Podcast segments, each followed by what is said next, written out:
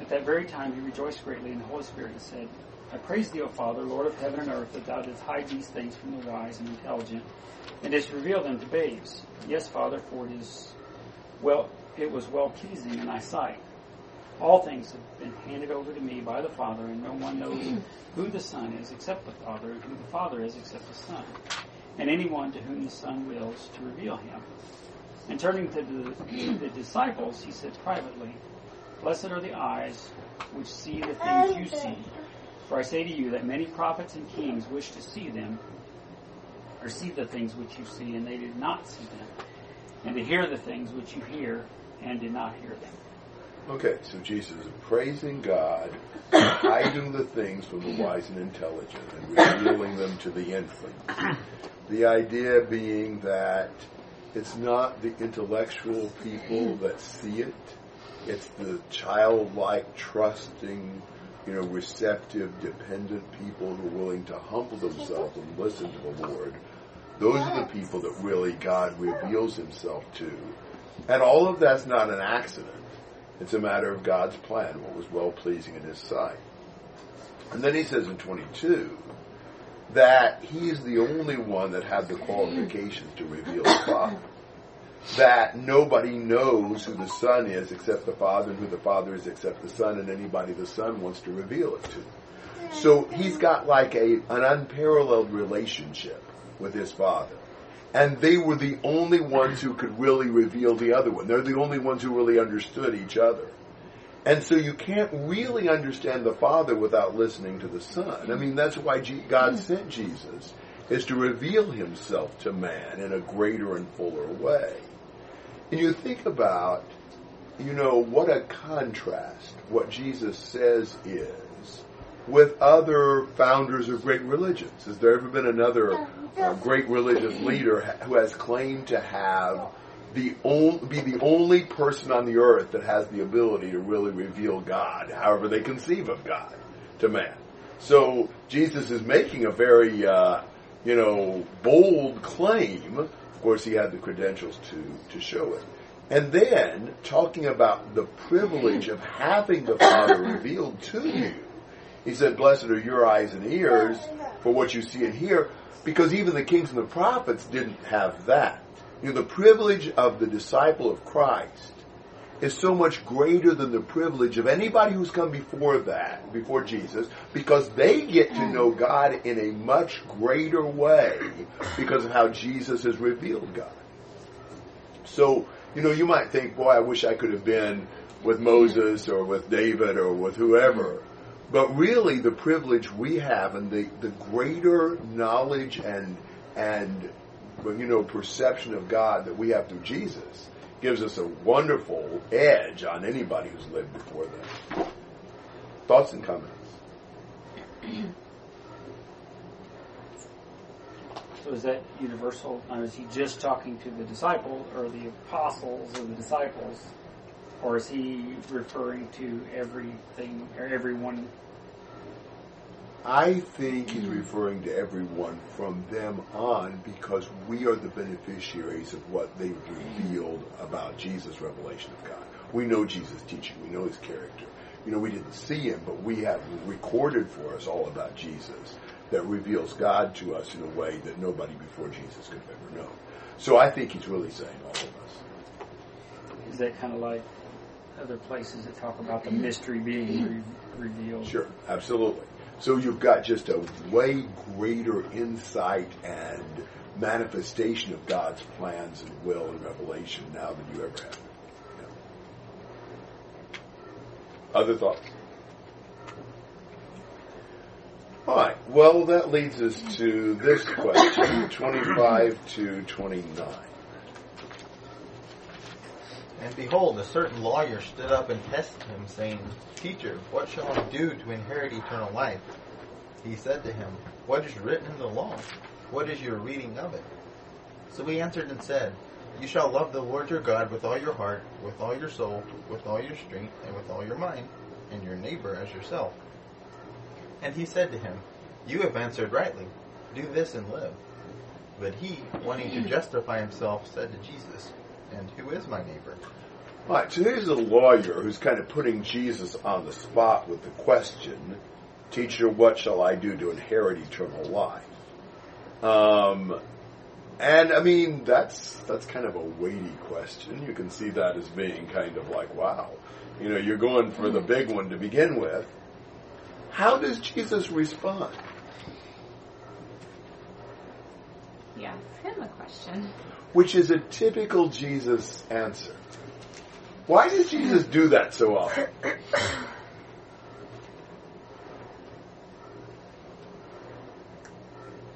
A lot of times to help better point out the reason for them asking, hmm. you can kind of see it in the way they answer his questions, what their true hmm. motive was for asking. So sometimes it kind of exposes them. Even when it hmm. doesn't, is there a good reason to answer a question with a question? Is it like they tell you you learn it best if you have to find the answer yourself? I think so. Yeah, I mean, what's the goal of teaching? For the person to To learn. internalize. Yeah, exactly. I mean, the goal of teaching is not to teach. The goal of mm-hmm. teaching is for the person to learn. And, and to get it learned, asking questions and helping the person come to the understanding properly often mm-hmm. is much more effective. But he doesn't just ask a question. What does he ask a question mm. about? What's written in the law? What's written in the law. So he's pointing him to the source of the proper answer. How mm. would we know how to inherit eternal life? You go to God's message, God's will, God's, God's word. So he's directing him to the right source and making him analyze an answer. So he is a lawyer, which means not that he was, you know, like we think of a lawyer, but he was like knowledgeable about the law of God. You know, so he was an expert. We would say he was a like a rabbi or something like that. And so he's got an answer. What does he think the law says about how to inherit eternal life? What do you need to do? Love the Lord and your neighbor. Yes. And love your love the Lord your God with all your heart, soul, strength, and mind. So with all your emotions and with all your vitality and with all your energy and with all your understanding, or you can come up with whatever list you want to for that, but that makes you really stop and think. I mean, everything you've got to love the Lord and to love your neighbor as yourself. That's what he thought you needed to do to inherit eternal life. What was Jesus' opinion about his answer? Satisfactory. Yes, that was right on. You know, that's exactly right. So the guy already knew the answer to the question before he asked Jesus, as it turns out, you know. Uh, but, you know, coming up with the right answer to that question is only part of the battle. I mean, is it enough just to know what you need to do? You know, I might. d- d- Does Does anybody ever figure out in a uh, school classroom what you have to do to get an A? Sometimes the teacher will tell you. I, I, you know, I taught for a couple of years a Bible class in a, actually a school that they got a credit for, and I told them the first day, "Here's what you have to do to get an A." Now they knew it. Did they all get A's? nope. A good part of them did, but the rest of them didn't care or didn't choose to do what they knew. So it's a matter do this and you will live. You know, the lawyer may have preferred discussing it, but Jesus said, practice what you preach. You know, you know what it says, now apply to it. And he, wishing to justify himself, said to Jesus, And who is my neighbor? I'm not sure what that means, wishing to justify himself. Is he trying to justify having asked the question that he knew the answer to? you know, kind of trying to save face because it kind of made him look stupid for asking once Jesus said, yeah, you're right, you knew already. you know, so maybe he's trying to say, well, it's not that simple, so who is my neighbor? That's how Or- I always envisioned it. Or is he trying to justify himself for not having done it? You know, kind of like an, okay, so, so who's my neighbor? Who is it that I have to love? Where do I get to stop on this thing? So maybe trying to justify the fact that he hasn't been as uh, neighborly to everyone as he should. I think that's another way to read it. I don't have a preference. I think either one.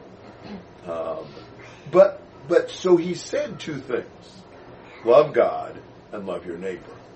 Jesus tells a story that really illustrates who's your neighbor and talks about how to love your neighbor. And then there's a story about an event with Jesus that really shows what it means to love God. So I think you have in this passage, you should love God and love your hmm. neighbor. Then Jesus shows you, tells you what you have to do to love your neighbor and shows what it means to love God. And so I think this, this whole section to the end of the chapter kind of fits together. Thoughts and comments through 29? Do you think this is the same as the, the time in Mark 12 where somebody asked him? I wondered if like No, he had heard I Jesus don't. say this before, and so like he knew the answer because he'd heard Jesus say that at a different I time. think in Mark 12 it was later. Oh, okay. But it's entirely possible Jesus taught this in other, in other Right. times. I mean, Jesus would teach a lot of those things. So I don't know if it's possible that he'd heard Jesus. I just think it's just- impressive that he would have come up with that mm-hmm. himself. If he's just using this to test Jesus, and I don't know. That I can see that. Yeah, I feel like this guy was a better question asker than some of the other ones. Like, it's a good question. well, yeah, and he knew the answer, and it's not all bad to ask the follow-up question either. I'm, Right. I like this guy more than that. Yeah, well, yeah, but you know, I I don't necessarily like the end of the story hmm. with him. So reserve your judgment about him until we hmm. get to the end. okay. Was he not the guy that Jesus said you're not far from the kingdom of God? I don't think so Okay.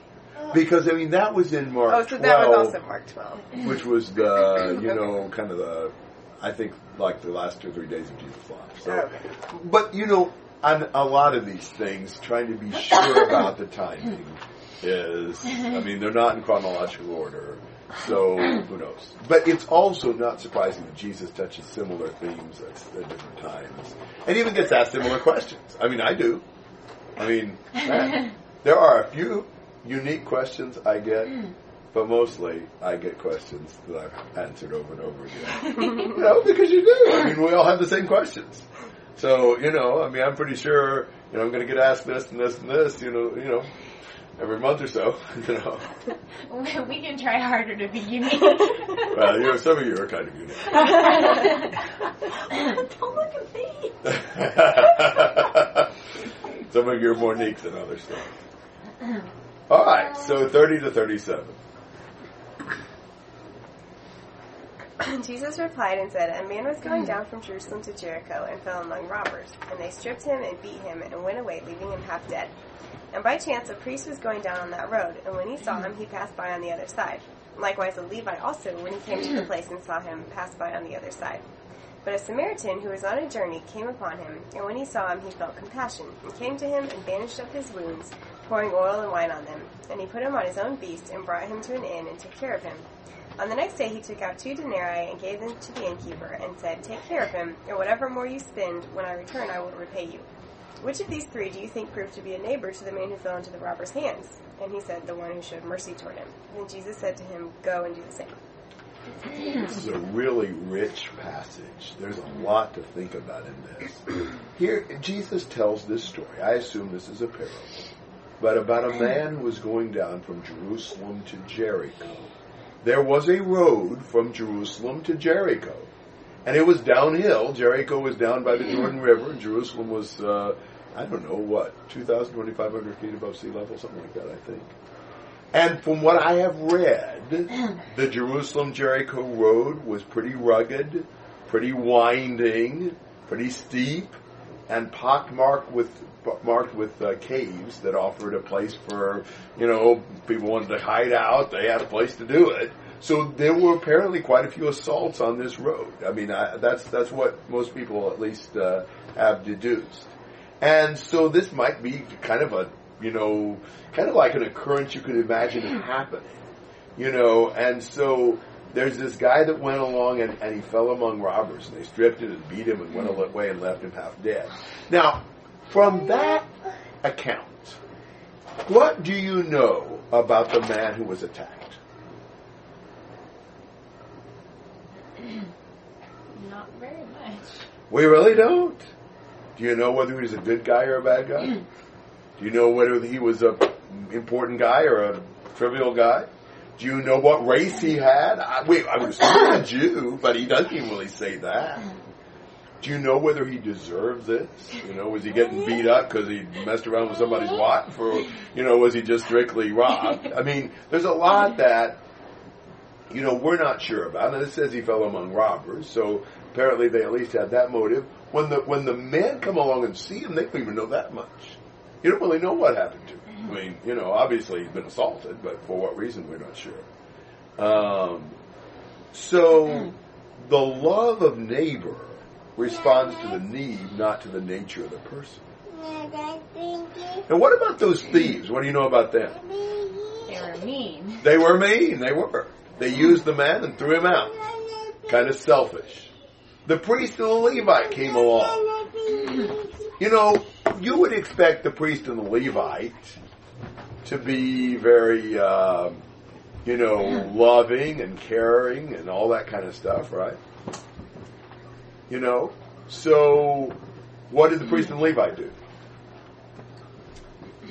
That's on the other side. Why? Didn't want to get involved. That's it. That, isn't that sad?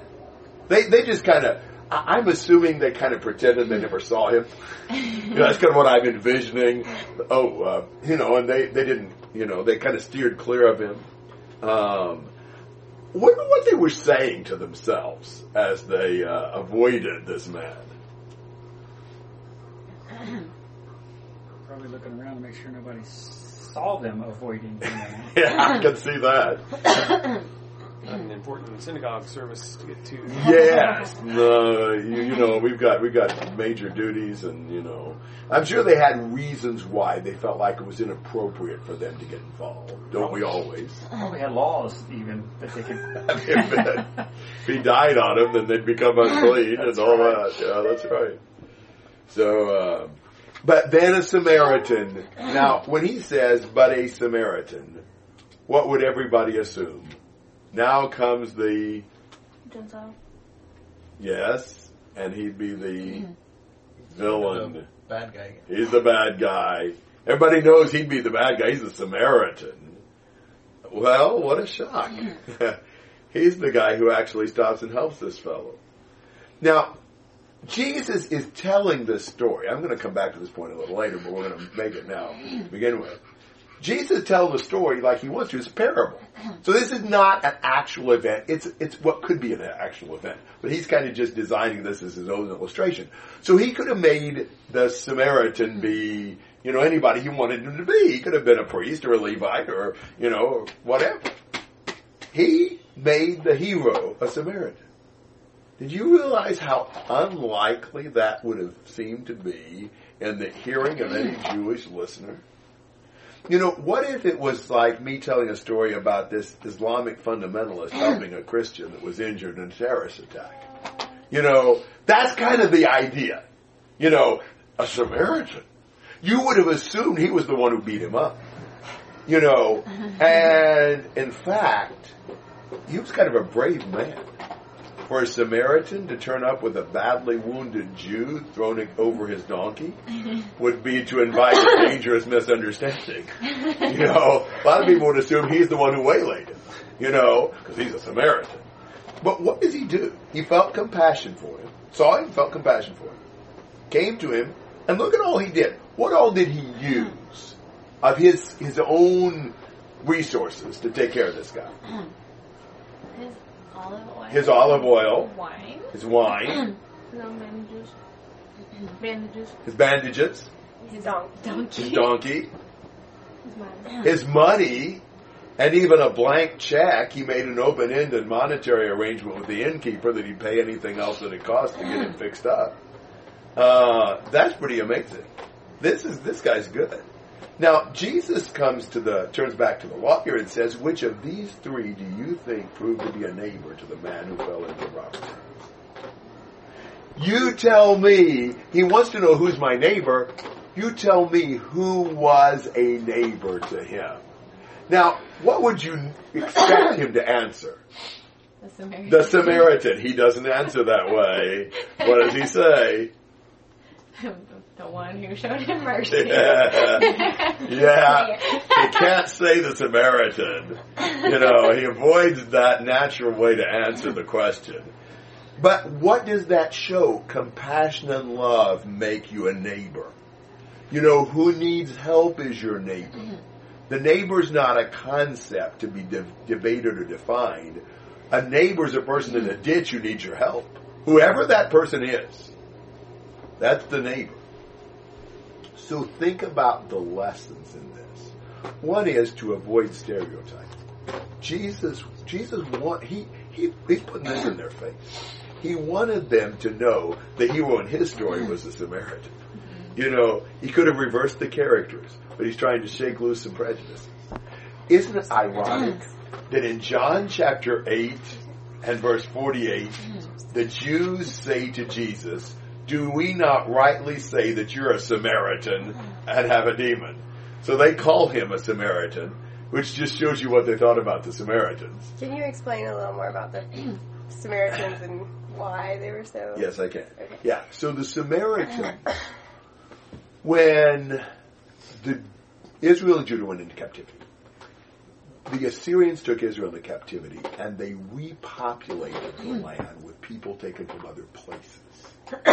so and then and then the people from Judah came back years later, and there were these Samaritans living there. Samaritan is, comes from the, the Samaria, the capital city of, of Israel, but this was a, at best a mixed group. You know, there was probably some Jewish blood and some of everybody, and they kind of worshiped the God of the Bible, but not totally. So they they, for example, instead of Jerusalem being their holy place. Uh, Mount Gerizim was their holy mountain, and things like that. And so it's kind of like eh, people turn more against a half breed or against a semi traitor than they do against somebody who's just an enemy. You know, they were kind of considered to be, you know, worse than the pagans because they were kind of corrupt the Jewish race. And so they just had a really strong prejudice against the Samaritans. That makes sense. So it wouldn't be a terrible comparison for us, like you said, if it was an Islamic fundamentalist, sort of a racial and religious issue. Exactly. Okay. Exactly what It was so they were they were just very you know disdainful of Samaritans. Samaria, the, the territory, was right in between Judea and Galilee. So the natural way Jews would go from Judea to Galilee and back and back, and you could go for eh, eh, go about three days if you went straight through Samaria. Most of the, the Jews would cross the Jordan River, go up through Perea, and cross back and make the three day journey a seven day journey, just so they had didn't have to go through Samaria. You know, ever hated uh, people enough? You know, be like uh, you know hating some state, you know, and uh, Nobody can touch. going to going to Missouri and avoiding Illinois while you're doing it or something. You know, that would uh, not be uh, very easy to do, but uh, you could do it if you really hated Illinois that bad. Uh, so that's kind of the idea. Um, so yeah, I mean, we need to think about our attitude toward, you know, stereotype peoples. I mean, you see a lot of prejudice, and you know, against a lot of people. I mean, there's prejudice against all kinds of people and situations depending on who you are. But as far as ethnic, I think for us, Hispanics and African Americans are the ones that get the most ethnic prejudice. And then we can be prejudiced against, you know, people of different ages, of different, you know, social classes and so forth. And the fact is, Jesus didn't care what nationality you know, anybody from any nationality can serve the Lord, and Jesus died for all of them. So that's one lesson. Another lesson is we must do what we know. You know, knowing our religion doesn't replace doing it. You're a neighbor not because you know that's a commandment, but because you help your neighbor. And you think about the challenges in loving your neighbor. Sometimes inconvenient, sometimes dangerous. You know, I mean, who knows if those robbers were still lurking, lurking behind some rock waiting to assault the guy who tried to help the fellow. You know, so he's taken his life in his own hands. Obviously, it's a dangerous area. And, uh, you know, he doesn't really know. I mean, for all we know, the guy who got beat up was just an absolute scoundrel. But if your neighbor's house is on fire, Or if anybody's house is on fire, you don't bid him to recite the creed before you help him out of the house. he needed help. I don't care what he is, or who he was, or how bad or good he was. He's about to die. He needs somebody to take care of him. That's the attitude Jesus wants us to have. You know, maybe we would think maybe he just deserved it. Well, thinking, well, maybe he deserved it is an awful attitude for sinful people to have. Who, if God gave us what we deserved, where would we be? And then think of this. This is my last, well, second to last point, I'll let you guys talk. But this is a parable. So I think the primary application of this is spiritual. We need, you, this is not, first off, a parable to help injured travelers. Now, should we help injured travelers? Well, of course. But that's not the first lesson here. I think the primary lesson is helping people who are spiritually beaten up and half dead mm-hmm. and need the Lord. And we need to do what the Samaritan did. Have compassion on them. Do what we can with what we have. The Samaritan wasn't a doctor. He didn't have a fully staffed hospital, you know, medical van or something like that, but he had some oil and some wine and, you know, he had a donkey and he had, you know, some denarius and he did what he could with what he had. Mm-hmm. And he took risks. When it comes to reaching others with the gospel, we need to have compassion with those who are beat up and half dead. We need to do what we can and take risks. So, do we need to be doing this with our neighbors in a spiritual sense? And then think about this. You know who our Good Samaritan was, right? Is Jesus. I mean, look where we were, and look what Jesus sacrificed to restore us to our spiritual health. We need to be Jesus to other people. All right, I said a lot there, probably more than I should have before giving you a chance to talk, mm-hmm. but your turn. I think it's kind of funny. The guy asks, "Who's my neighbor?" As in expecting Jesus to point out this person, this person, this person. But Jesus says, "Like you are the neighbor," which automatically makes everyone else your neighbor. So it flips it. He almost changes it from a noun to a verb. You need to neighbor people. Just keep thinking of Mr. Rogers.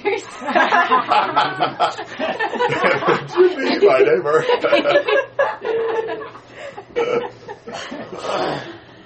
I haven't heard that before. have you? probably I'm not. sure he, oh, I'm sure he has. It's a normal thing to think.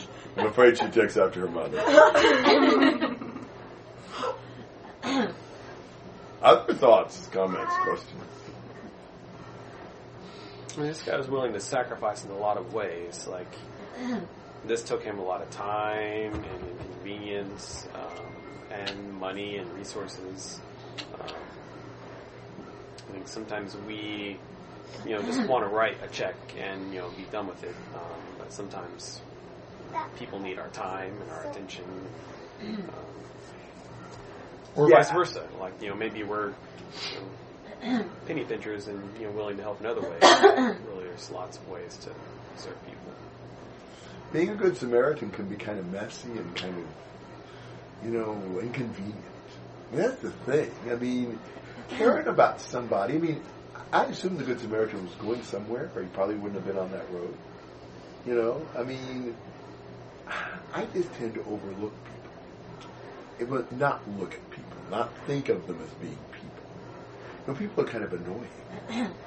You know, I mean, it's kind of like, well, I just wish everybody go away. You know, and that's the way Jesus was. Jesus looked at the crowd as sheep without a shepherd, and he, he had compassion on them.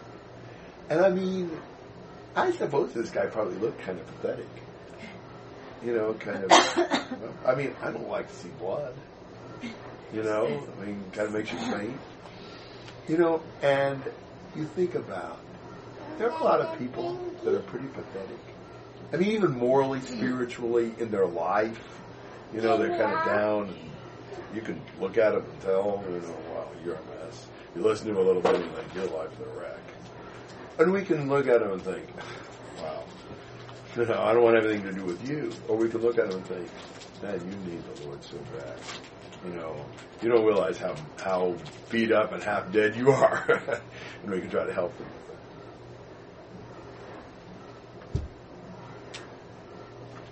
Other thoughts?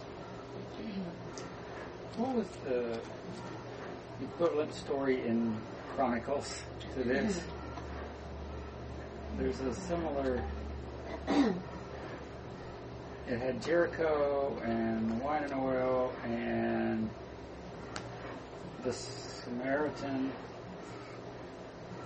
and I can't remember now.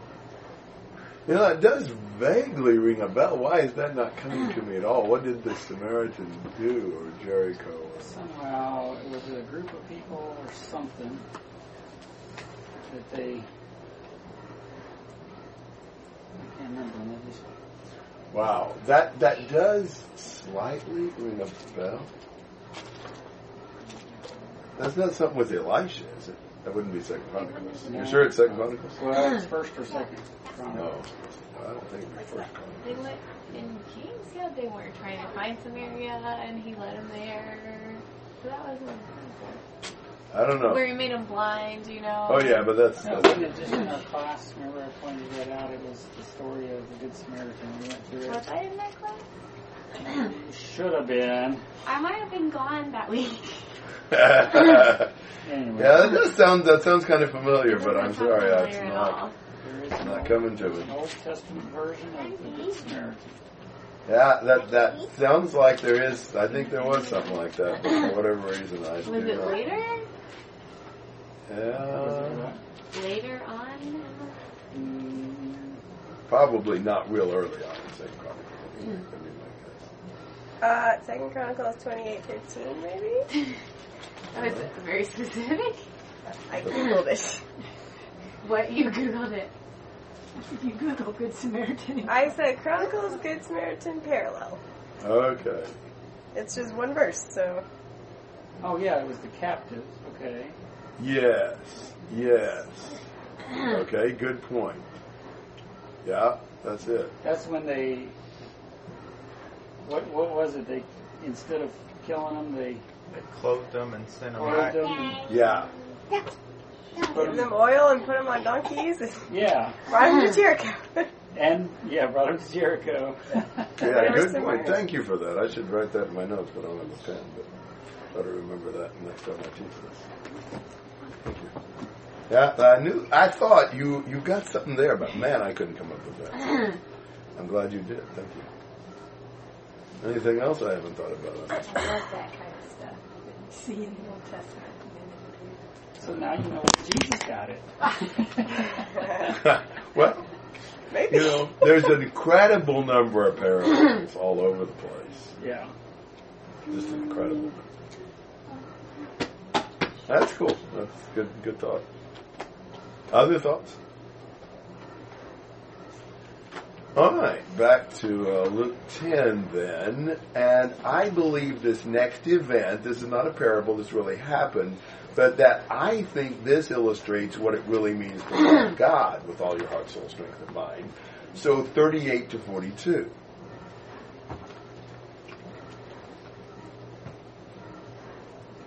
Now, as they were traveling along, he entered a certain village, and a woman named Martha welcomed him into her home. And she had a sister named Mary, who moreover was listening to the Lord's words, seated at his feet. But Martha was distracted with all her preparations, and she came up to him and said, Lord, do you not care that my sister has left me to do all the serving alone?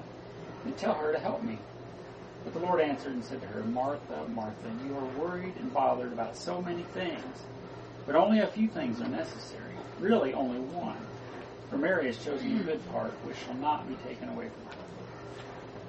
So Jesus uh, had a close relationship with this family, Mary, Martha, and they had a brother whose name was Lazarus. Lazarus.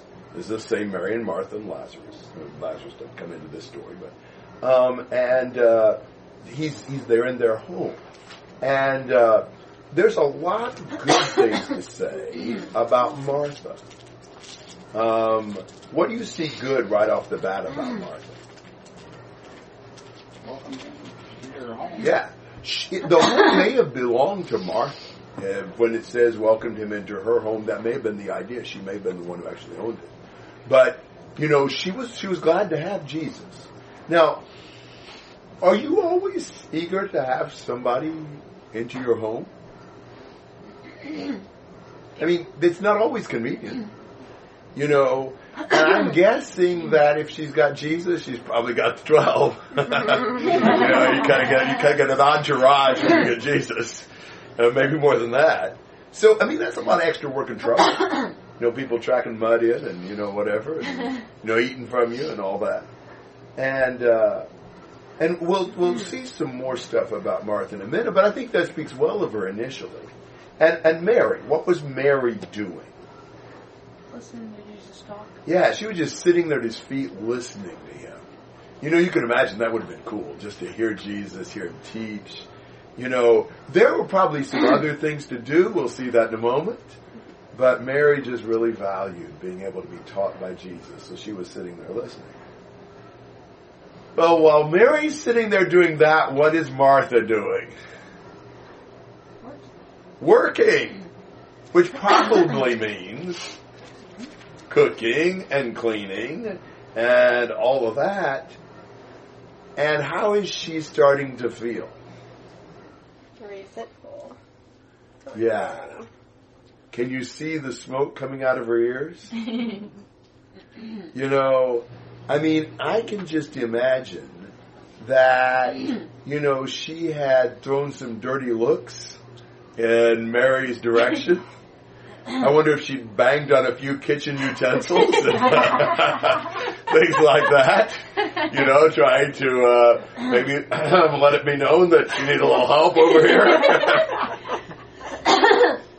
and what made it worse for Martha? Not just the work. Maybe because what Mary was doing, that she wanted to do. She wanted it too. She would have listened to Jesus.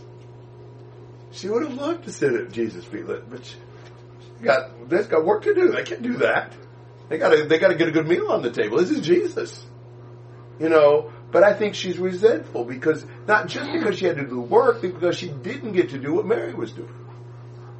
Can you see how Martha would feel? You know, would we ever feel that way? You know, I can see that. Wow. And so she finally just kind of explodes.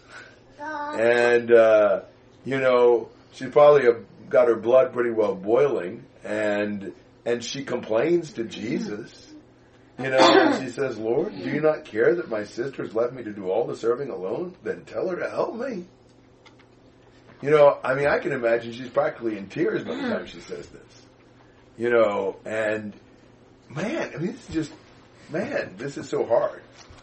And Jesus, know, you can wonder what she thought Jesus was going to do. You need to share the load with your sister. You, you know, you need to, you need to help. I mean, it's not fair for your poor sister that she has to do all this work by herself. He says, Martha, Martha, you are worried and bothered about so many things, but only one thing is necessary, for Mary has chosen the good part, which shall not be taken away from her. Well, that's interesting. That's not what we think Jesus would say. So he really analyzes Martha. She's worried and distracted about so many things. I mean, for Martha, things need to be right.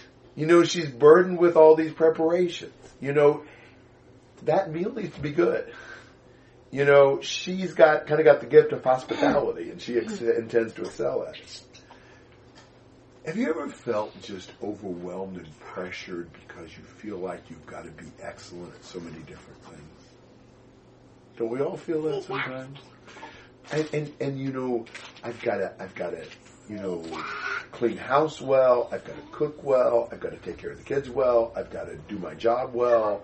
I've got to treat my husband well. I've got to help in the neighborhood well. I've got to help in school well. I have got to, you know, and, and, you know, so, and we just go on and on. You know, or if you're a guy, you know, you've got similar competing things mm-hmm. that, you know, and, and do you ever just feel like you're about to explode because you can't get them all done well? Mm-hmm. You, can you see what he's saying? You're worried and bothered about so many mm-hmm. things. You've got so high a standards in so many areas that you're just pulled apart. You can't be everything you want to be in everything. And so You know, she was the kind of person that everything had to be just right for her, and it ate at her.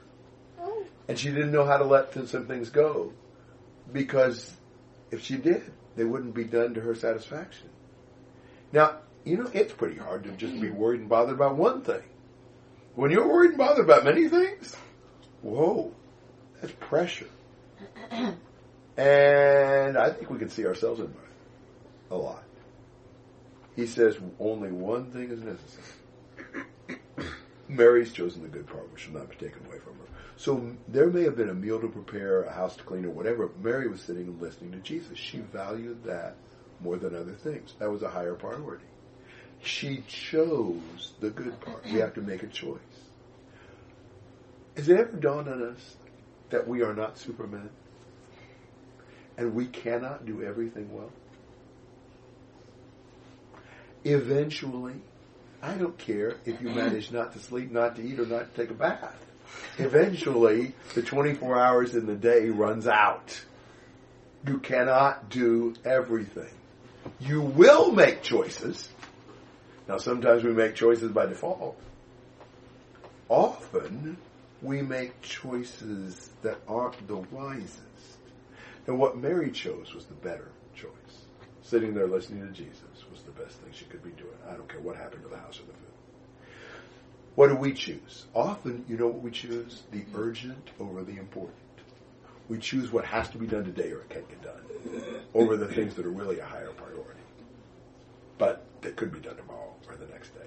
Which usually leaves the things of God on the shelf because you could always do that later, right? Most of the time anyway.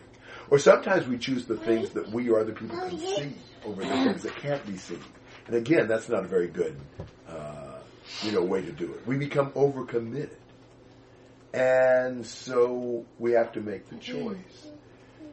So think about this. You ever heard anybody say, whatever you choose to do, you need to do your best. If you're in school, you need to get the best grade you can. Now, granted, you may not have the IQ that Mr. Genius has. So the best you can do may not be all A's. But you need to get the best grades you can get. If you're doing work, you need to do the best job at it you can do. If your work, if you're in sport, you know, you, not, you may not be as naturally talented as the next guy, but you need to do the best you can do at that sport. And so forth and so on. We fall into this myth that whatever you do, do, you need to do your best. Is that true? Some things aren't worth your best. That's just the way it is. You know, doing your best at everything means you're not giving, you're not choosing the better part of. Um, you know, giving first rate effort to second rate causes is not wise. Well, why would you do that? You know, giving our best to the best choices? Yes. And giving relatively less as we go down the line. Some things aren't worth doing very well at all. They may wor- be worth giving it a lick and a promise, but that may be all they're really worth. So making choices. Mary love illustrates really loving God with everything you've got. I think Martha learned a good lesson. I think this is extremely practical. We could talk a long time. I did, so what do you want to say? I guess I struggle with how to practically apply that always. Like, does that mean you should be reading your Bible instead of cooking supper? Like, that's the literal example, it sounds like. But didn't they need food to eat? And, like, you seem to be applying it to doing your best. It doesn't explicitly say that that was mm-hmm. Martha's problem, but. She was worried and bothered about many Right. Distracted. so, I don't know. Well, if the choice is, do you read your Bible today or cook supper today, then reading the Bible would be more important than cooking supper. Now, is it possible that we can choose the better part and still do some other things? Yes, it is. God never asked us to be in a 24/7 Bible reading program. You know, that's that's and He did ask us to be a wife and mother, or a husband and father, or whatever. So we've got responsibilities in various areas, but you know, we have to keep the priorities straight. So sometimes doing the making the best choice may mean my meal may not be that great. My house may not be that clean. My grades might not be that high. My performance evaluation at work may not be that tremendous or whatever. You know, I mean, we prioritize. We all do that, right? Something takes first place. It needs to be the Lord. Should should we do other things? Absolutely, He wants to. But but we shouldn't make them the top priority. The top priority is God, and we do these other things because God wants us to. So there's not just a rule Right. that I'm going to be able to do. But you definitely see the Martha complex in a lot of people, in all of us sometimes. Other thoughts or comments? So that could be applied in, like, there's a lot of comparisons and choices where there's going to be a priority. Like, even if it's not just reading your Bible, but like taking your time to do something with your kid because they need some attention mm. versus working really hard on supper, you know. So I think it comes down to that in a lot of areas. It does. And the people who feel like everything has to be perfect are the people who struggle the most. You know, because then you always are driven by this compulsion. And so if your kid needs something, you're frustrated with them because it's keeping you from doing what you think you must do to have everything else perfect. There's a lot of practical lessons in that. And, you know, there's some good in the idea you ought to excel and do well. That's not an all stupid idea.